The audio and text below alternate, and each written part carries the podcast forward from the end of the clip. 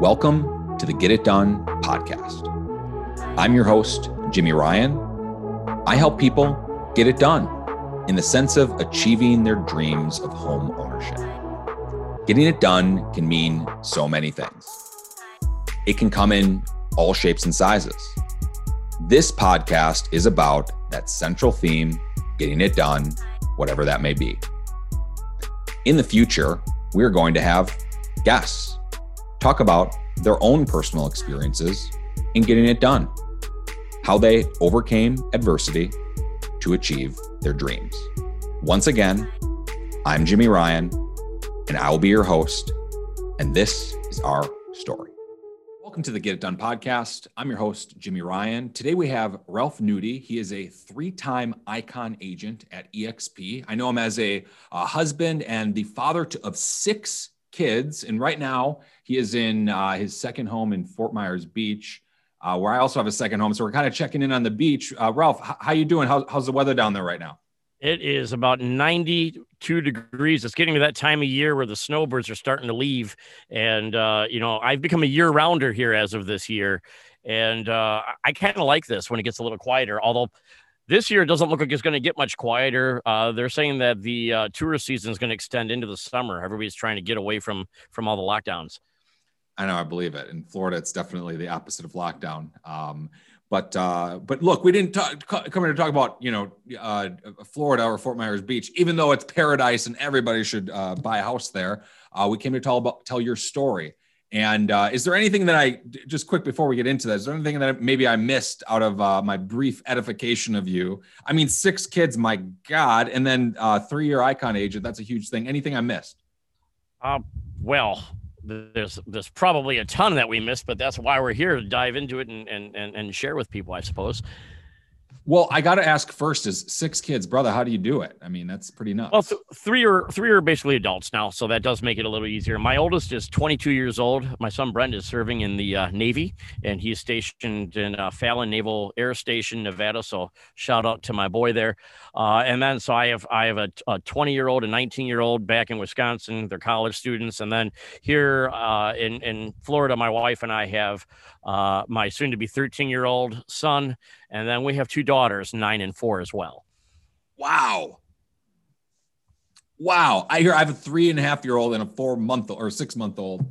And um, that's enough for me, brother. I'm just, I'm, I'm, I'm saying, so I, that's uh, so congratulations to all that. And hey, yeah, congratulations on college, all, all that. That's great. Uh, what I want to get into though, is really that what the Get It Done podcast is all about. And that's your come up story. And we use Elon Musk as an example. You know, he uh, has a story from, you know, a million to a billion and, uh, and then the richest man in the world. And that's a great story, but I'm looking for the zero to a million story, the come up. And the best place to start with that, Ralph, is where were you born? Kenosha, Wisconsin. Kenosha. So what was uh, what was life growing up like in Kenosha? Uh, what were your parents like? Uh, what what'd they do for a living? What, what was uh, life like growing up? So I grew up, um, I, w- I was born in the seventies, and I actually remember the seventies. I was born early enough in the seventies. I'm probably one of the few kids of my generation and my family to remember it. But uh, it was a very interesting time because Kenosha was uh, an auto manufacturing town at the time. They they built American Motors products. A M C was there. And I actually grew up in a family that was in the car business. My grandfather owned the American Motors dealership in Kenosha, where you had at the time well over five thousand employees for the factory alone, plus all the ancillary employees in the area. And most of them drove the local product. So I was always around family that was always selling. And uh, I, I spent a good good chunk of my early years inside a car dealership, whether it be hanging around with salesmen, learning dirty jokes at way too young of an age, or or sweeping floors in, in, in the back around the mechanics. But uh, it was definitely an interesting upbringing being around that environment. Yeah, car sales is definitely, as someone who uh, got a start in, in, in the car business, uh, in the sales side of things in the car Didn't business. Didn't everybody in the mortgage industry get their start in the car business? It sure seems like it. I don't know, not everybody. And truthfully, like here, it definitely teaches you how to sell, but it definitely teaches all the bad habits. Like for instance, I learned how to sell by smoking cigarettes with my manager. And like, that's just how, like, well, you're saying like all the dirty jokes sweep to the floor, like, like that's just oh, what yeah. it is. And everybody's oh, just yeah. like, you know, hard ass about pretty much everything. But uh, so that's your that's your upbringing. What um, did did you ever actually sell? Did you ever actually work at the dealership? Yeah, I did. For, you know, I worked there from twelve, thirteen years old, sweeping floors and actually getting paid, to being uh, a lot boy at, you know, fourteen, fifteen, sixteen years old at my dad's import store. Uh, you ever see the scene in Goodfellas when Henry Hill can barely see over the car and he's parking cars for gangsters? Yeah. Well, I was, I was doing that, but for car salesmen. So it wasn't quite so dangerous and I didn't blow anything up. Uh, but, you know, certainly had a good time. But, but my, my, my passion in life at the time was entertainment. I wanted to be a musician, uh, an actor. Uh, I, at one point in time, auditioned for the Defense Information School uh, to get into the Air Force as a radio broadcaster. And uh, I had a lot of support from my grandfather in, in those endeavors at a young age. Uh, but all of a sudden, life happened, and I found myself back in Kenosha, Wisconsin, as an Air Force veteran working for the family business. And suddenly I was faced with the fact that I was going to become a father. Wow. Well, and that changed my life. I got into the mortgage industry. I got out of the car business, got into the mortgage and the real estate industry, and and the rest from there, I, I wrote my own story instead of having it written for me by my family. Let's uh, let, let let's start there. So, um, growing up, uh, what? Well, let's let's go back really really quick. Uh, anything exciting happened to you, like high school age? Um, I mean, here you're working at twelve, thirteen. That's yep. pretty early to be working, and in a car in a car business, it's. I mean, it's fast paced. There's a lot of stuff going on. There's new cars coming in, and that's it, it, there's excitement. Uh, what was, you know, your high school years like? So my high school years, I I remember that my my my job working for the family was basically cleaning cars, detailing cars. I got paid a really good salary. I got paid two dollars and fifty cents an hour when minimum wage was three thirty five because I was family and I'd work for less. Uh, but the but the truth of the matter is, I also got a car to drive. But the car that they gave me to drive wasn't necessarily the car that I wanted to drive. But being the um, the ingenious lot boy that I was, I would accidentally come home with the keys in my pocket for whatever car I wanted to drive to impress the girls. And uh, I'll never forget one time I got pulled over uh, in a Corvette in uh, Pleasant Prairie, Wisconsin. And uh, the, the cop gets out of the car, walks up, and he, he recognizes me instantly because my family did business with uh, the police department even. And uh, he says, "Hey, Ralph, does your dad know you're driving this car?" So as you can imagine, uh, by the time I, because this is before cell phones and text messages and all of that, he probably had to go back to the police station to call my dad to tell him he pulled me over in a Corvette. Uh, but uh, by the time I got home, I was grounded. So I was uh, I was not the wildest wild child, but I definitely wasn't the kid that always colored in the lines either. I, you know, I, I definitely strayed, uh, but I, you know, mostly I was involved at that time. And, you know, I was in, I was in plays. I was singing, wanted to be a musician. Uh, but well, but Kenosha, Kenosha was a good place to grow up. What kind of what kind of you're you're mentioning that that your passion was uh, for being a musician. I've never known that. I've known you for a long time. Uh, what what uh, like like you were in plays and stuff like like were you a singer? Was it more yeah, acting? I, uh, music, musical theater, singing, um, any, anything Sinatra. One of the one of these days I'll have to belt out a few lines for you. But uh, that was you know that was it. That's what I thought my my gig in life was going to be, and I had no intention of ever entering the business world when I was when I was a youth. Wow, that's I mean. I don't know if that surprises me or not, but I mean, it's just, it's, it's really interesting just because like, I don't see you as a singer also. Um, yeah, I mean, that's, no, that's really cool. So high school, you're focused on that. Like, hey, I, I don't want to do nothing else but this. Correct. Uh, what was, so right after high school, did you go to college? Did you end up like taking that, that, that level or, or how did you like chase after your, your passion of, of, of music? So I had a, I had a partial scholarship to uh, U W Milwaukee for uh, vocal performance. And it, it wasn't a full ride. And I, I don't know how I even got that partial scholarship because I wasn't the best student. I just didn't like school, never liked school. And my my dad said to me, "I'm not paying the rest of the way, so I hope you can figure it out because basically you're not a serious enough student for me to write the check for you to go to college," which is so... Um, it's so contrary to mo what most parents do now. They just write the check and they don't even care whether the kids achieve or not. I actually appreciate the fact that my dad did that. Now, if he were here, I would tell him that. Uh, so I, uh, I, I floundered for about a year. I kind of worked for the family business. I sold cars. I tinkered around with a bunch of different things. And then I, I decided to go talk to an Air Force recruiter, and he told me about a group in the Air Force that tours and sings called Tops in Blue. It was basically a U S O show. And in order to get into Tops in Blue, you had to already be an active duty member of the Air Force. So you had to pick a job. So he, you know, he asked me what job I would pick in the, in the meantime. And so I was trying to think of something that I thought wouldn't be real hard and wouldn't require a lot of, a lot of, I, I don't know how to put it, a lot of studying. So I said, well, how about if I can be a cop? Cause I was also a wrestler in high school. And uh, so I thought, you know, I, I was a small guy with a big chip on his shoulder, you know, give me a badge and a gun. Right. And uh, lo and behold, they, uh, they, they gave me a badge and a gun. And so I spent uh, a total of uh, almost eight years uh, as a cop in the Air Force, four active duty, uh, four in the Air Force National Guard. And, you know, I made I made friendships there that I never dreamed I'd make. Uh, my best friend to this day was my roommate when I was stationed in Korea. And I never did make it into Tops in Blue because, boy, those recruiters, you know, just like now, they can they, they sure can give you the dog and pony show. Uh, every time it was time for me to compete for Tops in Blue, I had orders and had something else that my commander needed me to be doing. So I competed one year. I made it all the way to the worldwide talent competition for the Air Force, which was like, it was like the Air Force version of American Idol before American Idol was a thing, if that makes any sense at all. And wow. uh, that was that. I'm, uh, I'm looking at your video. Oh my God, it's all over the place. I know. I'm looking. I'm looking at my video too. That's uh, that's a pretty cool special effect that I got going on there. You should turn it off and just turn turn the, yeah, and then turn it back on. I bet you it that works out. The... Well, look, and we're and, gonna and, see. And, and while, while you while you turn that back on, so okay, Tops in Blues, that's super cool, and you made it all the way to the end of it, and it, I, I, did, I didn't get to make the tour. I was, uh, you know, I, I felt like I was pretty damn close, but I I didn't make the tour. And uh, I was pretty disappointed about that. But, you know, a lot of other good things happened as a result. You know, your life never takes the path that you expect it to take. I also auditioned uh, before I even got into the Air Force for the radio broadcast uh, program because I, I saw Good Morning Vietnam. And I thought, well, that, that looks pretty cool. So uh, I, I, I gave a shot at that. And they they quickly rejected me. And uh, they said, even though I had the face for radio, I didn't necessarily have the voice for it. So um, I, uh, that.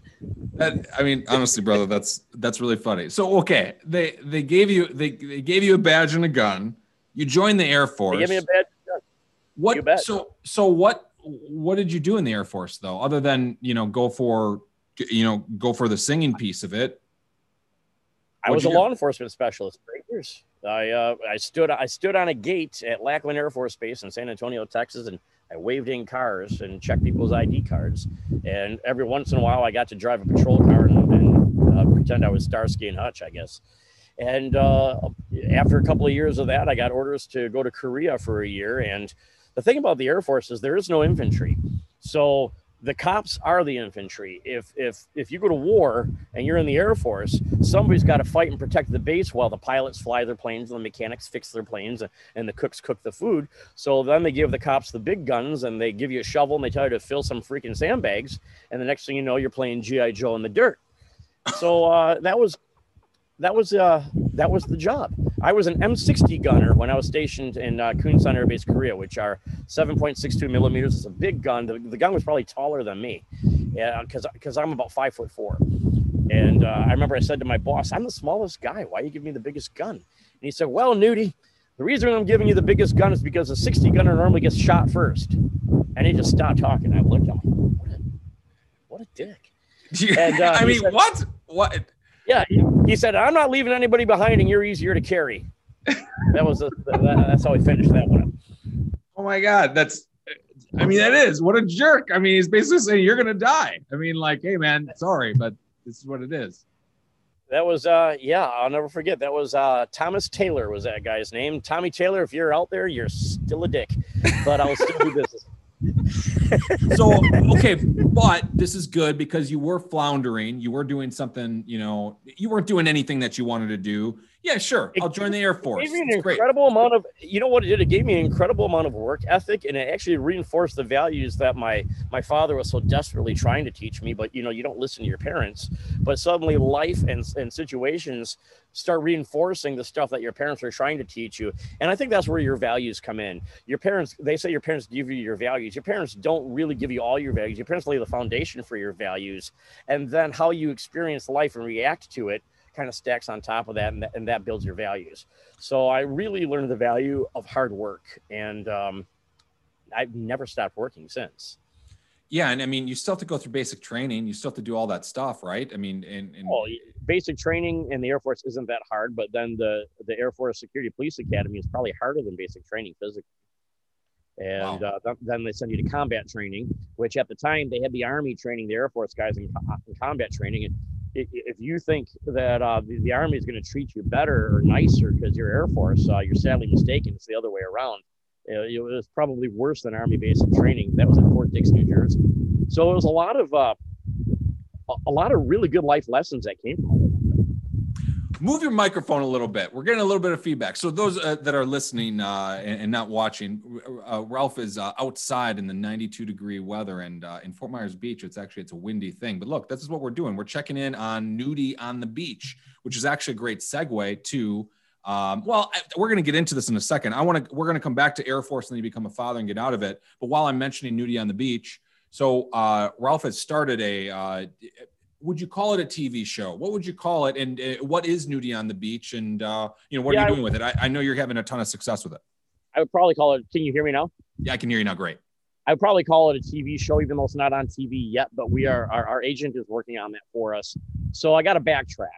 Uh, so I, I get into, um, I get into the mortgage industry and ultimately the real estate industry, and uh, fast forward a bunch of years, and I am at a um, Tom Ferry event, and there is a real estate agent from San Diego who is now in E X P Realty. At the time, neither of us were in E X P Realty. His name is Kyle Whistle, and Kyle Whistle was talking about Gary Vaynerchuk, who I hadn't even heard of at the time, and he was talking about uh, video marketing. And he was talking about being the entertainment, being the show, instead of just always being an infomercial about your business. And Kyle had this food vlog that he was doing in San Diego called East County Eats. And I loved it so much that I decided to do one in, in Kenosha. And I figured I'd just use our area code. I called it two six two Eats. And I hired a full-time video production guy. And I got a hold of Kyle Whistle and got a hold of his producer, who actually gave my producer a lot of tips and, and training and everything else. And uh, within a very short period of time, we were both in E X P Realty. And then I started a podcast, and uh, was doing a weekly podcast. And it was just a, a, a local current events podcast. It was not, it was not real estate centric at all. And that got picked up by the local radio station. I ended up with a radio show. And so I had the radio show going. I had the podcast going. I had the real estate business going with my partner, Ben. Everything was going great.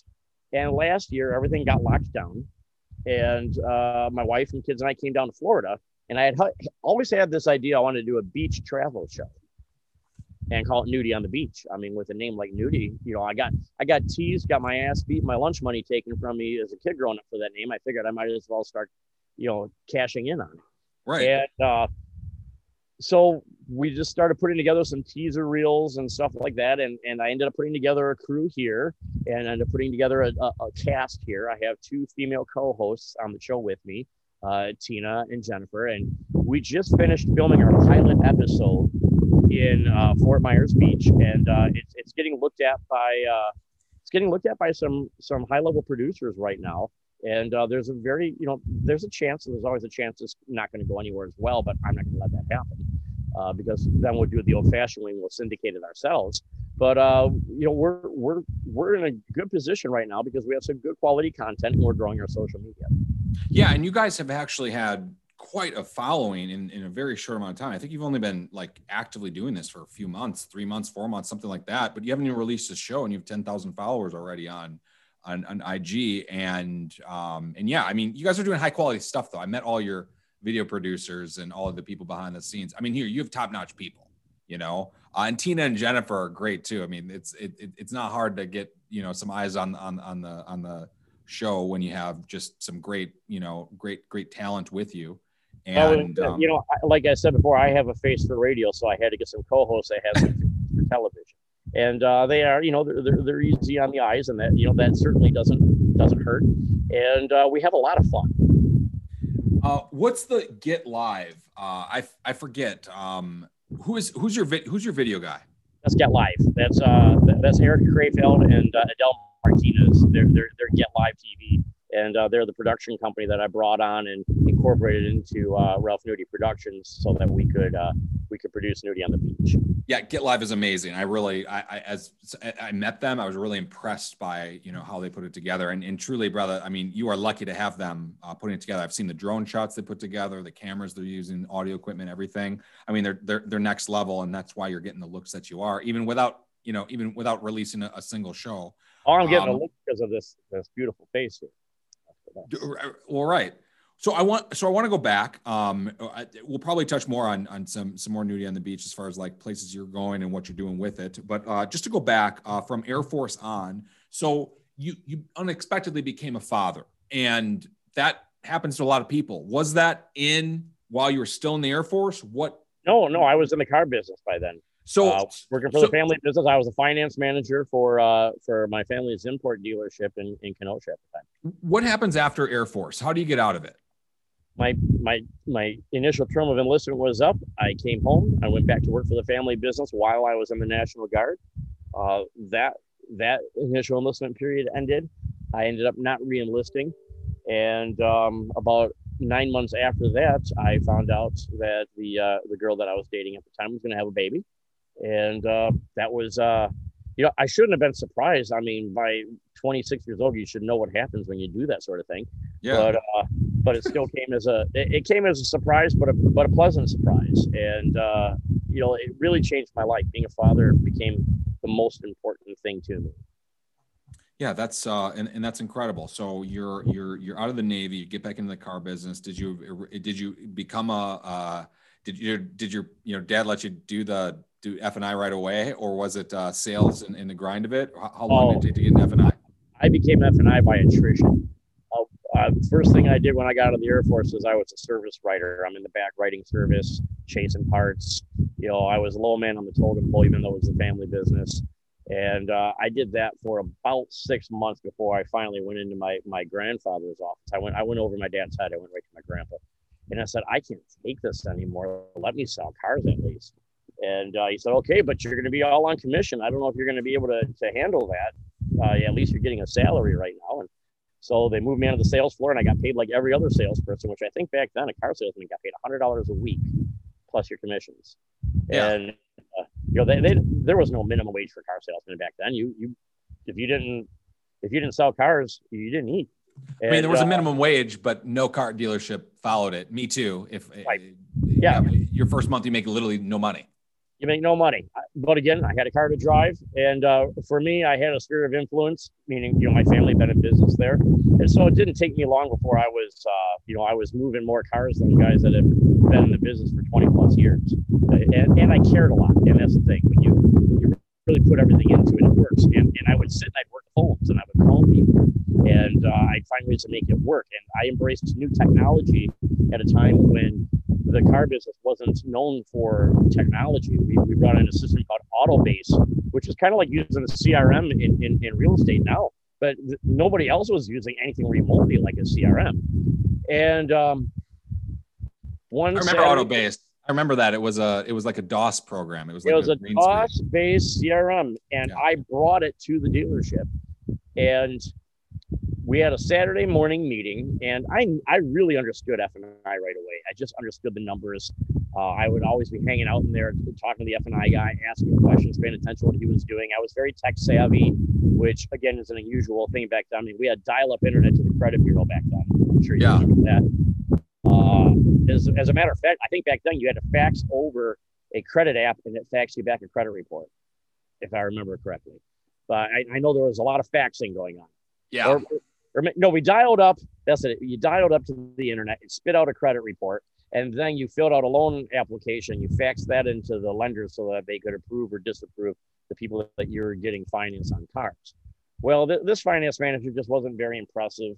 And uh, long story short, him and I got into it one day uh, because he belittled me in front of all my coworkers. And, and uh, I walked back into my grandfather's office again and complained. And About an hour later, the guy was walking out with his bags packed, and my grandpa said, I sure hope you know how to do this job because I'm not hiring anybody else.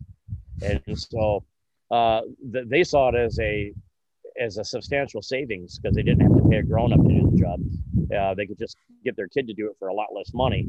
And so that was that's how it went for about three months. And then once I once I proved myself, I'm like, hey, I, you know, I got to get paid like an F and I manager. And I did. And so, you know, by the time I was in my mid to late twenties, I was making more money than any of my friends.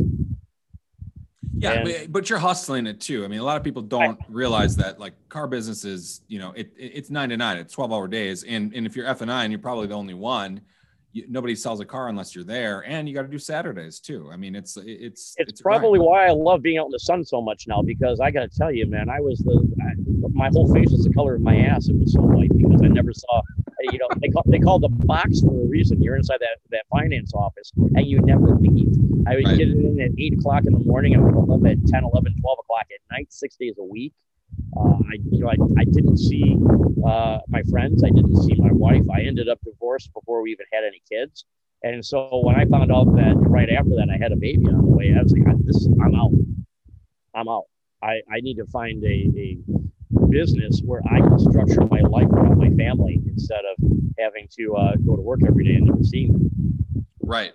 I mean, that's. It- Same. I mean, I, I got out of it a little bit earlier than you did, but that, it's just like, you know, it, it's a tough business. I mean, it really is. And, you know, there's a lot of turnover and there's a lot of, uh, a lot of divorce. And, and that's the reason why, though. You're in there, you're literally working all day long. And on Sundays, what do you want to do? Do you want to go hang out with your family and do and be a thousand on ener- energy? No, you want to decompress and relax and just be like, my goodness, I just want to watch T V and sit here, you know? Um, okay. So from there, where do you go? Uh, is this where, it, it, cause here mortgage industry is one of those things where everybody falls into it. You know, it's not something that like people are introduced to. And look, your family's in a different business. How did you get into oh, mortgage? So my sales rep for the newspaper left the newspaper and went to work for a mortgage company. And I called him up and I figured, well, if he can do it, he's selling ads. I'm already doing finance. I called him. I asked him how he was doing, if he liked the business. He introduced me to his boss. The next thing you know, they hired me. I uh, went. What and, company? Uh, that was called Excel Mortgage. And um, I, uh, it was a small mom and pop mortgage company in Kenosha. Randy Kaberline and Jason Gilliam were the owners. Randy Randy and I are still working together here twenty-three years later. And uh, that was the beginning of my mortgage career. And I took my entire database from the car dealership with, of course, my family's permission. And I, I created a, a refi campaign. And just started pounding them with letters and phone calls. And, uh, you know, I was doing fifteen, twenty refis a month uh, because the rates had dropped to six point eight seven five. Think about that, everybody, right now. You know, you're looking at rates and everybody panics when they hit four. And here they went down from eight to six point eight seven five and everybody thought that that was gold. What's the highest rate you've ever had on a mortgage loan or ever originated? Nine and a half on an F H A. Wow. I- yep.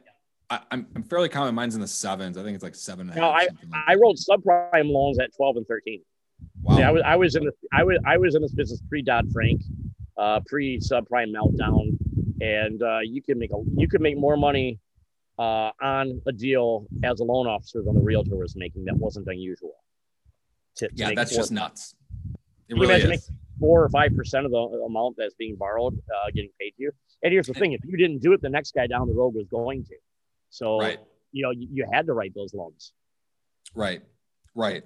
I was in it in two thousand seven. So it's a little bit different. It was at the end of that era and yep. uh, still pre-Dodd-Frank, but also a little bit, you know, it was it, just a different time. It's, it's, it's, it's, it's funny to hear about it. So, okay, look, brother, you're doing fifteen, twenty loans a month. You're crushing it. Why'd you, why'd you get out of that?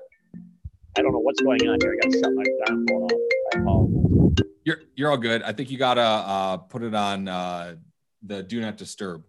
It, yeah, you're on a, I, you're on a, you're on a MacBook. I'm on a MacBook. And you know, it, it's a beautiful environment to work in when you're working, but when you're doing a podcast, all of a sudden your phone rings. It's like the death of everything. It, I know.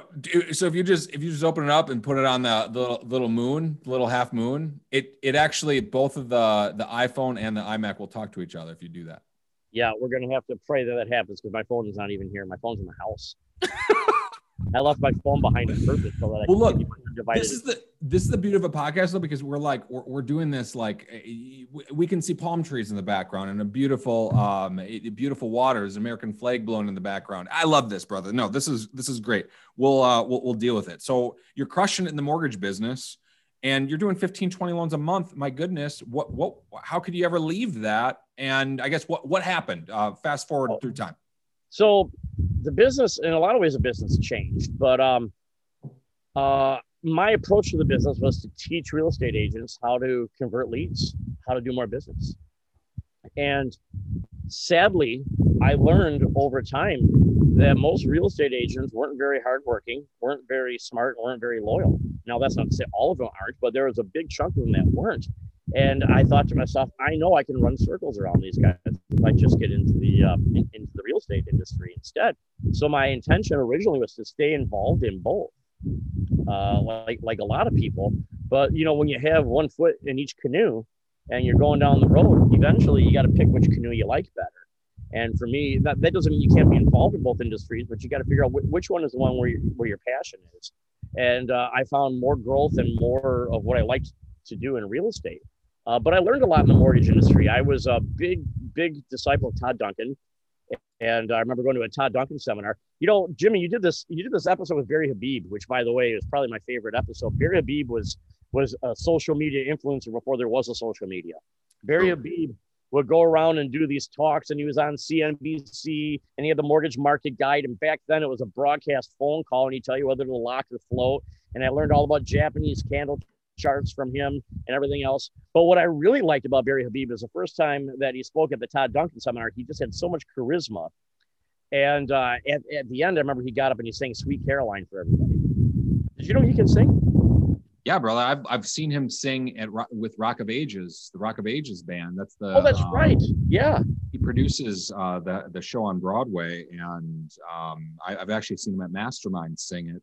That's funny you mentioned Todd Duncan. I've actually been a guest on uh, on on, um, on Sales Mastery uh, with him. But ba- but back to Barry Habib. M M- back in the M M G days, I, I literally I got the chance to.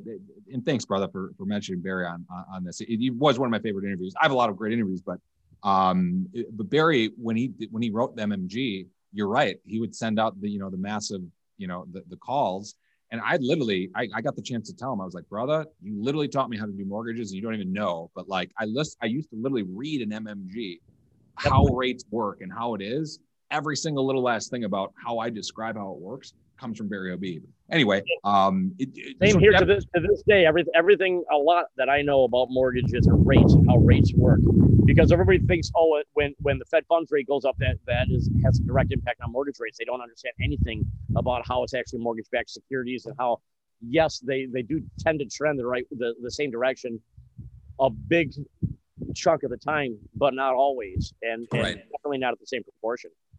Right, for sure. So you go to Todd Duncan's Sales Mastery. You're choosing which canoe you're going to be in. You say yep. you say you're going to be in in in in the real estate realm. How does yep. that start for you? So do you start your own company? Do you work with yeah, a company? Of course, of course. You know, I can't just do things the normal way. Right. Uh, and, and go work for a Century twenty-one or a Coldwell Banker or a Remax. We have to start, we have to just go and start a real estate company. So I convinced my then boss, Randy Kaberline, who was, uh, I think at the time we had a net branch for Cherry Creek Mortgage. Okay. And, uh, I convinced them to start a real estate company for me so that I could still work out of the same office and work with the same people. And we would just get, get it going both ways. By the time it was all done, we all transitioned into the real estate industry. And wow. we bought a Weichert franchise, and we owned that franchise for about ten years, and I learned a lot there. But I believed that by the end of those ten years that that business model had changed, or that the industry had changed and evolved beyond that business model. And so I was looking for another business model that was going to fit better, and I was going to create yet another one. And I was looking for a way to create residual income off of revenue share in the real estate industry. And I was going to do it by attaching it to a franchise fee. Uh, that was how I was working on it. I was working with franchise experts. I was working with tech experts. I was working with the people over at Conversion, which is now K V Core, about developing this company and using one platform. And one of the guys over there said, you know, that sounds a lot like E X P. You should talk to them. And in my infinite wisdom, and or should I say in my arrogance, I didn't listen. And uh, a year later, when I finally heard the pitch, I we... immediately made the move to uh, E X P Realty. That was in eighteen. And so my partner and I moved and we transitioned our whole team over. And had I got in a year earlier, it would have it would have made a seven figure difference to to uh, my my net worth, at least, if not more. Uh, but we got in when we did, and I'm grateful for that because it transformed our lives. And uh, my Ben, who had started off as my assistant seventeen years ago, and is now my partner and runs our Kenosha office. And I, you're talking about Ben Gentile? Ben Gentile, yeah. We uh, we we we took this entire company, stood it on its head, stuffed it into an E X P business model, even though we had a brick and mortar office, and we made it work spectacularly. We both of us have been icon agents every year that we've been in the company, which a lot of times you have a team and there'll be one icon agent at the top of the team, but to have a team that has two icon agents leading a team is even more unusual. So they don't have enough production to have both people icon. But uh, we, we both make icon. We're both in the top three percent production-wise in, in the company uh, all three years that we've been there. We have a fantastic team. We've got great people around us, and that really is, you know, the bottom line. And all of that really gave me the freedom that when I decided I want to come to Florida and do this, I was able to without worrying, because most people dream about making a move like this, but they don't, A, they don't have the balls to pull it off, and uh, B, they don't have the the financial wherewithal to pull it off. And uh, I was able to do both without fear because I had a great partner, had a great team, and was with a company that had a business model that really fostered that environment. And so we, we we pulled the trigger and we came down to Florida, my wife and I, and, and our three younger kids full time. And uh, I took everything that I was doing up until then, my podcast, my food vlog, my, my, my radio show, all of that. And I kind of consolidated all those ideas into a singular brand and branding, and came up with the idea for Nudie on the Beach, Nudie Properties, Nudie Beachwear, Nudie Vacation Rentals, and, and having a, a singular brand, which we're in the process of developing. I mean, this is the infant stages. So I'm not saying this like, you know, you talk about Elon Musk. I'm not, I'm not Elon Musk, uh, where I'm at, I'm at the end. I'm, I'm, I'm at the very early stages, but I have this amazing belief in myself that it's going to happen because everything that I've done up until now has been training for this. And because we've moved all the pieces on the chessboard, right. And I've had a lot of patience and a lot of hard work pay off where, where, where I can afford to take a risk and do this and, and know that even if it didn't work out, so what, but it's going to work out because of it. We, when, when you know that it's going to work out, that that's, that's when you know you've got something.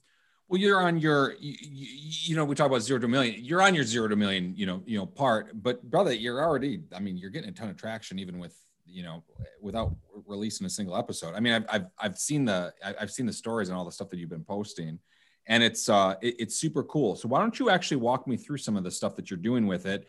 Um, what is, like, if somebody were to watch a Nudie on the Beach show, what are they going to see? What's the theme? So here's, here, here's, here's the basic, in a nutshell, you asked me what Nudie on the Beach is. The, we've got a travel show. And in this travel show, you're going to get nudie to show you the best places to eat, stay, and play in the world's beach towns. And that, that's our tagline. I'm going to get nudie to show me. A little play on words. But really, when it comes down to it, it's a family-friendly show. And uh, you don't have to take, you, you can get nudie and keep your clothes on at the same time because you're getting me to do it for you. See?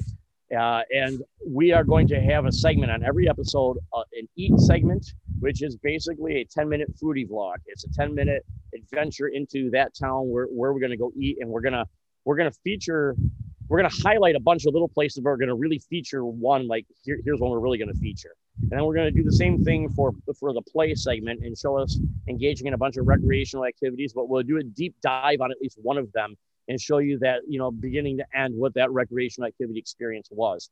And then you have the stay experience where you're going to lay your head down after you've been partying, drinking, uh, riding wave runners, scuba diving, parasailing, laying on the beach, whatever it is you do, where you're going to lay your head down on a pillow at the end of the night and say, this is a, this was a great day. And I'm going to wake up tomorrow morning and do it all again in a beautiful place.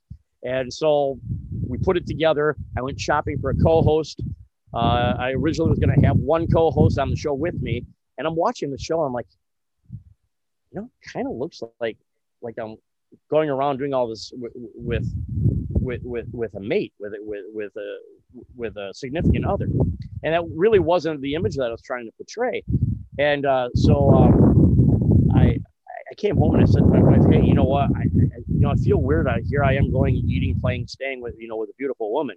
Actually, she said, it's kind of weird watching you go eat, play, and stay with a beautiful woman. So I said, honey, I solved the problem. She said, how'd you solve the problem? I said, I got two beautiful women now. Now we don't look like a couple anymore. Of course, she laughed, you know, kind of. Um, and actually, I got that advice from somebody who is very prominent in the radio world. I'm not going to name drop anybody right now because I didn't ask for permission, but but a very prominent person, uh, shock jock from the Chicago market, and I were talking, and he's like, "You need more women. You need to have a balance. You need to and, and appeal to different age ranges, different different styles, different everything." And so, really, the two of them really balance each other out, and the two of them are a great counterweight to my uh impressive display of energy in such a you know in, in such a compact package here. It really uh, does balance it. I, I mean, Tina and Jennifer are really they're they're they're really excellent. Um, they are. They're just a ton they of are. ton of energy. Uh, so okay, so you go to a place to eat. Yep. Uh, you go to a place to play. You go to a place to stay. Uh, particularly with eating, I want to just talk about Fort Myers Beach for just a minute. What what what what are some place? Name a highlight. Um, I know there's a lot, but if you were to name one or two, what would you name as a place to eat? Leaky Tiki. Oh my God, I love Leaky Tiki. I gotta say that because you and I were there, man. Leaky Tiki, great barbecue. It's, uh, it's you know that it's it's just it, it's it's tender, it's good. The staff is helpful. Uh, Bonita Bill's on San Carlos Island, uh, Taco Tuesday over there. That that was that was a fun experience. There was um, you know, we went we we ate at Pinchers, we ate at the Salty Crab, we ate. Oh my gosh, I'm trying to think of the uh, Mexican restaurant on San Carlos uh, on San Carlos uh, Boulevard there that we went to, uh, and it's it, it's escaping me right now. Uh, the Royal Scoop, we went there for ice cream. We did a little we did a little segment just on Royal Scoop that I that I put out there on social media because not only was the ice cream good, but their hospitality was overwhelming. They they knew we were putting together a travel show. They invited us in with open arms. And so uh, we went in yeah, there. The, the owners of Royal Scoop are top-notch people, and they actually run the business right out of there. My my house is actually right by Royal Scoop, uh, and yeah, Leaky Tiki too. Could, I could probably throw an ice cream cone and hit you from there. Yeah, right, one hundred percent. Um, yeah. Okay, so that that that's awesome. I, and I know too. You've, you've been to Heavenly Biscuits. You you got you got it all. Um, got it all. G- going on. How about for playing? Like what? So what are you doing? Are you just like are you just showing off like here? Here's a place I go on the beach. Are you doing like parasailing? What I guess what are you? So the- The the featured play segment for the Fort Myers Beach episode is the um, Mid Island water sports, and uh, we took the uh, we took the dolphin wave runner tour, and so That's we got super cool. we, we got some really good footage of that. I can't wait for the first episode to come out. I almost fit. Hopefully, by the time this podcast comes out, the episode's out, so I'm not giving too much away. But right. uh, it was uh, we had some interesting things happen that you'll have to tune into that episode to see, but it was well, definitely. Well, yeah, you're going to, you're going to want to watch it. We'll, and we'll put links to it. it. And one last thing is, is the stay piece. So are you showing people like a house to buy, or are you showing people a hotel to stay in, or what are you? What, yes. Because I noticed that like, I, I, I think it, it looked, it looked like an H G T V segment where you're kind of like flying in, you're coming in to like see a house and talk to a real estate agent, but is yep. that really it, or is it also hotels? So we want to give people a little bit of both. So there's always going to be a little real estate piece to it. I'm in real estate. That's what I do for a living. We're going to show people a place to buy. We'll have a featured agent who is a local expert for each market that will, uh, you know, give us a place to uh, stay because obviously nobody can be an expert in every market. And uh, so instead of trying to become the expert in every market or pretending to be the real estate expert in every market, I'd rather highlight somebody who is really good at what they're doing and, and, and share some of that love and attention with them as well. And uh, that, that's actually how I found Jen in this case. I, I wanted an agent to do a walkthrough with, and then there was a, the, the, uh, the uh, agent for that property and I talked, and we ended up doing a walkthrough for the, that property right on the stairwell, right on the beach, which is one of the oldest beach homes in, um, in Fort Myers Beach, right on a stairwell island. One of the few that's not built on stilts and has a private pool, uh, which is unusual to find. House is built in, I want to say nineteen twenty-eight or nineteen twenty-nine. And that you can actually see on our YouTube channel now. Uh, if, if you check it out, Fort Myers Beach House. And, oh, nineteen twenty-eight? Uh, I can't believe it's still there. It's still there. So, you know, all this talk about hurricane protection and all that. Well, they did a pretty good job if they built it in nineteen twenty-eight and it's still standing because I, I have a feeling it's been through a hurricane or two. Well, yeah, my, my house was built in nineteen fifty-seven. I'm telling you, man, that thing is like, I can't believe it's still there. I mean, if you think about it, that's seventy years old, you know, and I can't, they, but they, they built them differently in the fifties. I'm sure they built them even more different in, in, in you know, the twenties. Um, that's incredible that it was there, because I don't even think there was a bridge to the island in in in the, in the twenties. Maybe there was, but um, I think the bridge came through in like, I don't even know. Well, Maybe. they had the original. They had the original swing bridge. Yeah. And the swing bridge was was down at water level, and if right. it flooded out, you couldn't take it, and it would swing open and swing back uh, before they built the the high, you know, the, the drawbridge. And uh, Saint Carlos so, Island, yeah, for the, yeah. The, right. And they had the art. You would go over the swing bridge, and there was this famed old archway that you would drive under that would tell you that you were now entering Fort Myers Beach on San Carlos Boulevard. That was the main strip going into uh, into Fort Myers Beach back then. And uh, I know that from uh, from Beach from Beach Radio podcast. I don't know if you've met Jim or not, but uh, I'm ac I'm actually going to be a guest on their podcast uh, this upcoming Saturday as well. That's awesome. There's so much history there, and and there's actually there's a campaign to save the arches, uh, the yep. Save the Arches of Fort Myers Beach. They're going to put uh, them at the, that, that park. I can't think of the name of the park at the end of Fort Myers Beach. Brother, we're gonna have to do an app like here. Let's just let's do like thirty minutes and just talk about Fort Myers Beach. But hey, we're, well, this is more about nudie, so we're gonna we're gonna. We're, there's a couple questions which I want to get to. I want to be super respectful of your time uh, and let you get back to the beach. So uh, there's a few questions that we ask everybody, uh, and sure. I want to make sure that I that I uh, uh, get these out. So the first one is this: not get me to cry, okay? You're not getting me to cry, Jim. All right, sounds good. All right, all right. First one is: do you feel like you ever had a big break? Big break. No. I feel like my big break is happening right now, I should say. Uh, if that makes any sense. With everything that happened with E X P, E X P stock, my residual income, nudity on the beach, I feel like my, my big break is happening as we speak. That's cool. No, that's fire. That's great. So ask me in a year. Yeah, no, right. Well, exactly. All right. Uh, next question is, if you were to do it all over again, Ralph, what would you change?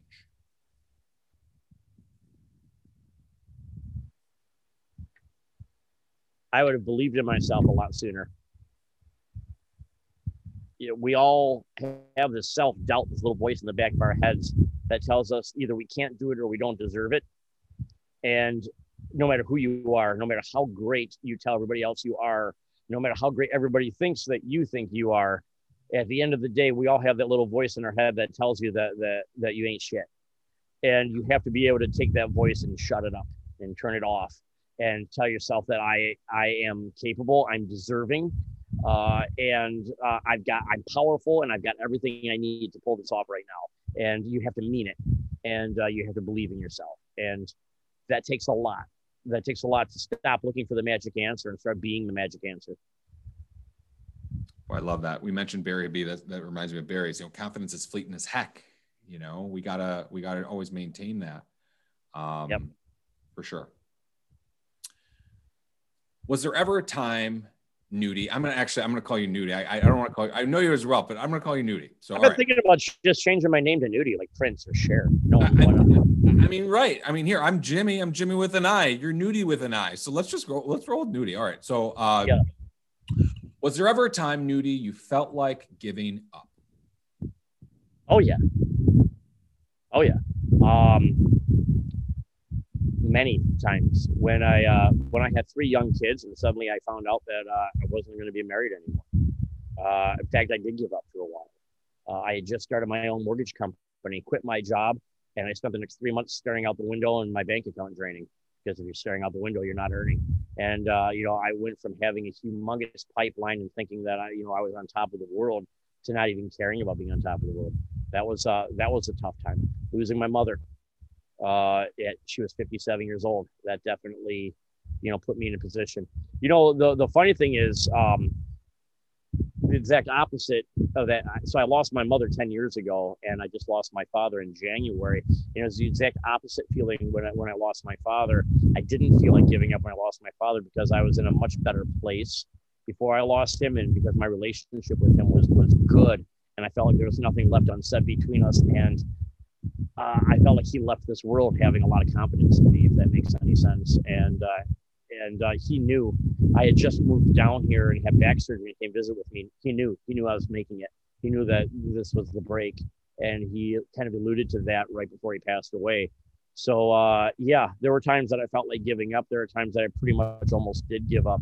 Uh, there were times that, uh, there were times when, quite frankly, I didn't, I didn't know if I wanted to be alive. And I think we've all, we've all struggled with that thought, even though most people never act on it beyond it's a fleeting thought. Uh, but, but I definitely have had that, that, that struggle in my life before. And, um, all I can tell anybody else is, uh, you're not the only person to feel that way. Uh, everybody feels that way, but it's, it's whether you, you, you pick yourself back up and you say, this is, that was just a moment.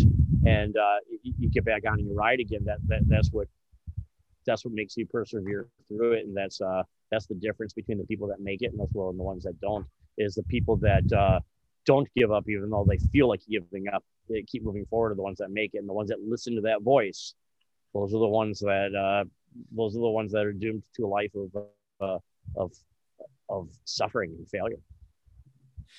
Yeah. Uh, that's just, wow. That's, uh, there's great hope.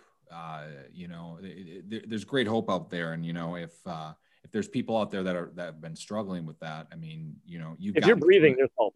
Right. If you're breathing, hope. That, that's all there is to it. You know, you, you just got to unlocking your own mind, uh, what it's going to take for you to do that.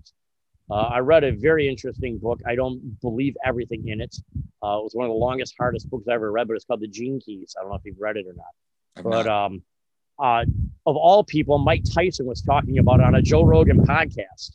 And uh, first of all, I was surprised that Mike Tyson reads.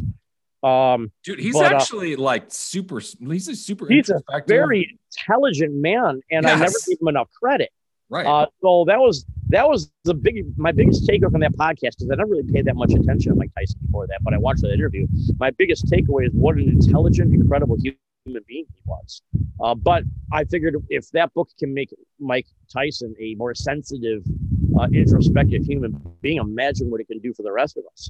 So I went and I got it, and it was so hard to read. I couldn't, I had to listen to it and read it and listen to it and read it. And it's a book that's not meant to be read cover to cover, but one that you digest in parts. But uh, it was definitely, uh, definitely a book that had an impact on, on my thought process. And, and that's just one of the last six months. I love how, I love you mentioned Mike. Mike Tyson has his own podcast, dude. You know, it, it's hot yep. boxing with, with, with, with Mike Tyson. He basically yeah. just smokes weed in a room with somebody yeah. famous. And, yeah. You know, he's really good friends with Tony Robbins too. It's just like, he's kind of a, uh, that's actually what got me hooked is was I, I, that's one of my favorite podcasts. That's not mortgage. I would definitely smoke weed with Tony Robbins or Elon Musk. that, that, that's, that, that's really funny. Uh, all right. So last question. So to set it up, you know, there's a young Ralph Nudie out there. There's a, there's a young Nudie on the beach out there. And, you know, maybe they're, you know, struggling in school. They don't really like it. You know, maybe they're, you know, trying to, you know, chase, chase music. Uh, maybe they want to be in Tops and Blues. Um, you know, maybe they're, you, you, they're doing car sales. Maybe they're just, you know, struggling at whatever it is. Maybe their mother has been lost at fifty-seven years old. Uh, maybe they're chasing after Nudie and wanting to do exactly what you do. What advice would you give to someone looking to get it done? Forward progress every day, and don't ever give up. It's that simple. You don't have to. You don't have to win the year. You don't have to win. You don't have to get to the finish line. You just have to win the day. And sometimes it's an hour by hour process, and sometimes it's really easy. But the more you do it, the easier it gets.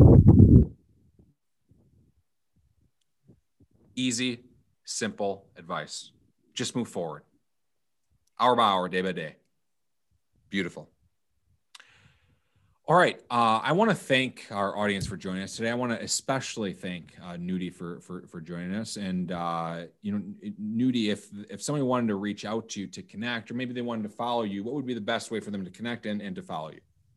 You can find me on Instagram, on Facebook, and on YouTube just by going to at Nudie on the Beach. Uh, or you can email me, Ralph at ralph nudie dot com. That's my personal email.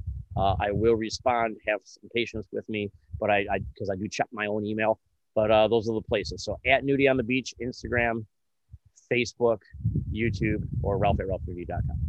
That's beautiful. And we'll put some links in the uh, podcast description, especially to the uh, to Nudie on the Beach. Uh, I can't wait to, to watch your first episode, and congratulations. Uh, Thank you, Jimmy. All right. Uh, this has been the Get It Done podcast. You can find us on Apple Podcasts, Spotify, anywhere that you listen to podcasts. And if you've liked the show, you've taken some value and you want to support us, you know, tell a friend, uh, write us a five-star review, hit that subscribe button. All those things make a huge difference in helping us reach more people. Once again, I am Jimmy Ryan. Thanks so much for listening.